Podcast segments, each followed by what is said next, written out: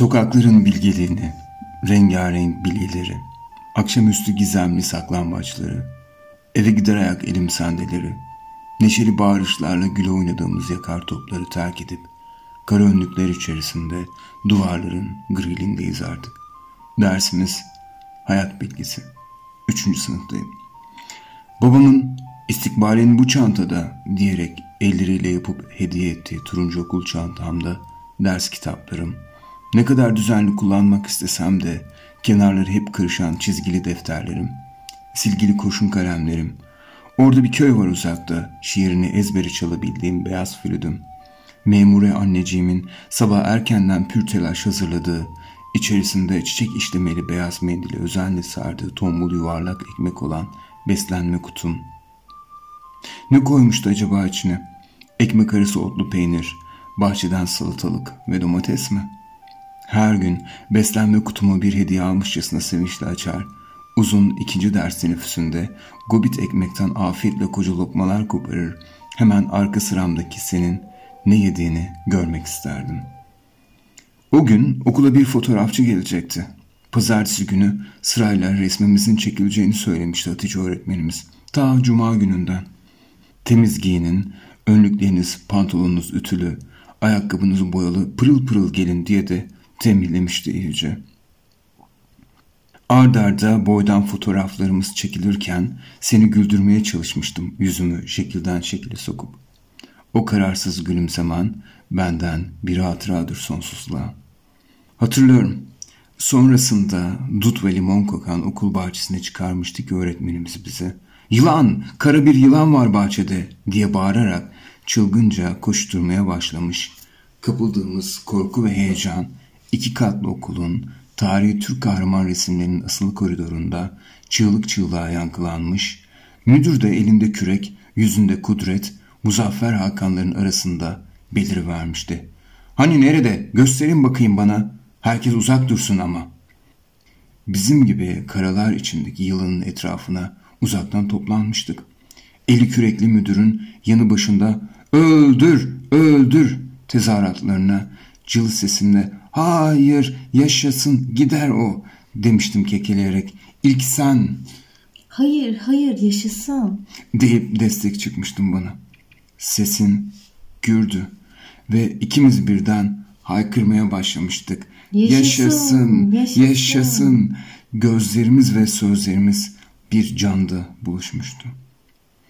Çoğunlukla erkeklerin öldür, öldür bağırışlarını, kızların Hayır yaşasın. Yalvar yakarışları karşılıyor, zaman herkesin yüreğinde küt küt çarpıyordu. Küreği birden havaya kaldıran müdür kabaran ceketiyle heybetli bir cellada dönüşmüştü.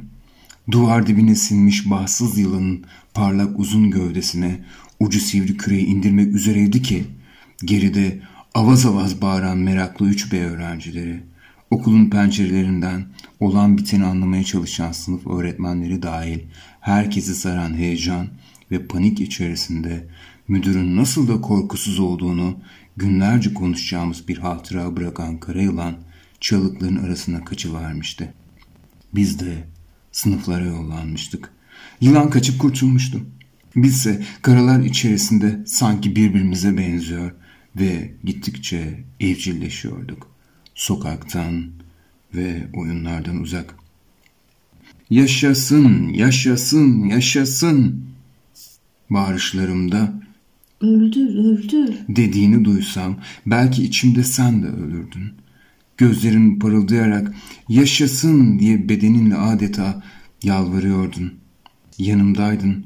Sol ayağını toprağa ard arda vurup lütfen yaşasın derken içime çekmiştim kokunu. Turunç kokuyordun o gün. Havasız sınıfın, bitmeyen yazma ödevlerinin bunaltıcılığından o pazartesiden itibaren senle uzaklaşabiliyordum. Teneffüs ziliyle bahçede top niyetine bir limonun peşinde benden uzak koştursam bile yine de senle.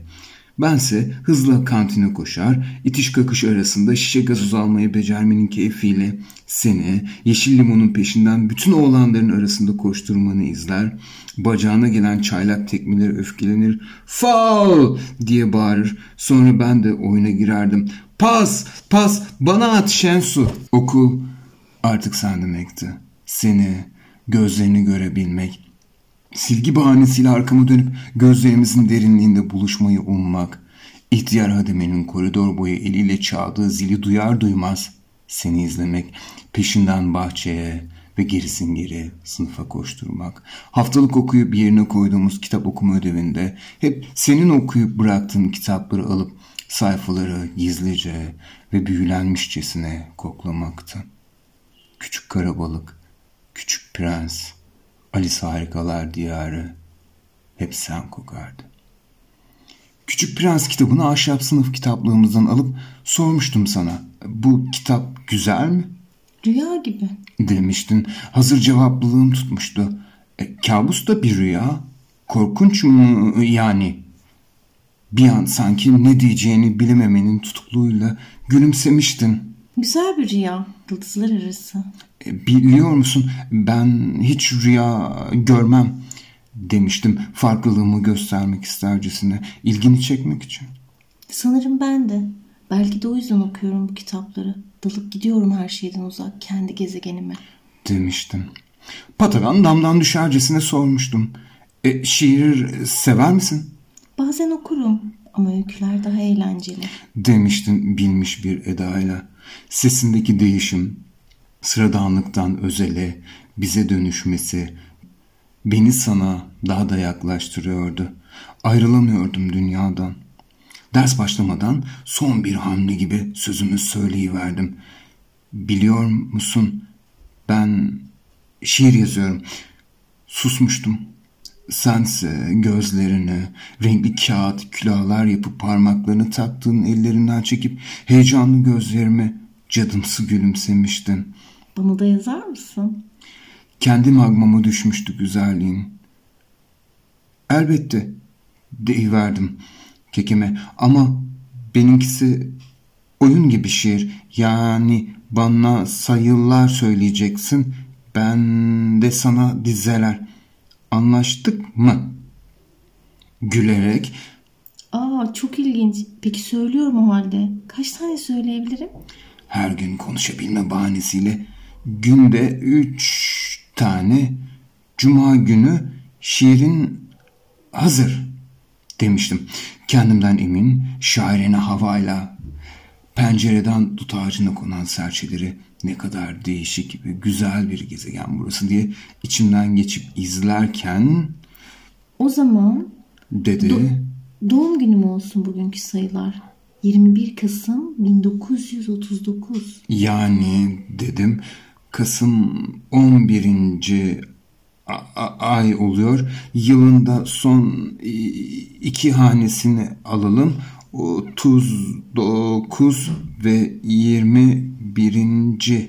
gün tamamdır. Bugünün dizesi geliyor deyip coşkuyla arkamda havalı ve parıldar bir gülümseme izi bırakıp sırama oturuverdim.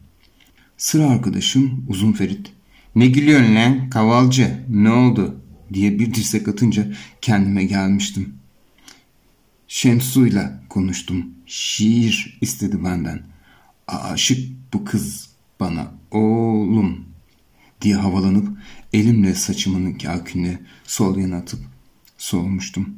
Sen küçük prensi tanıyor musun?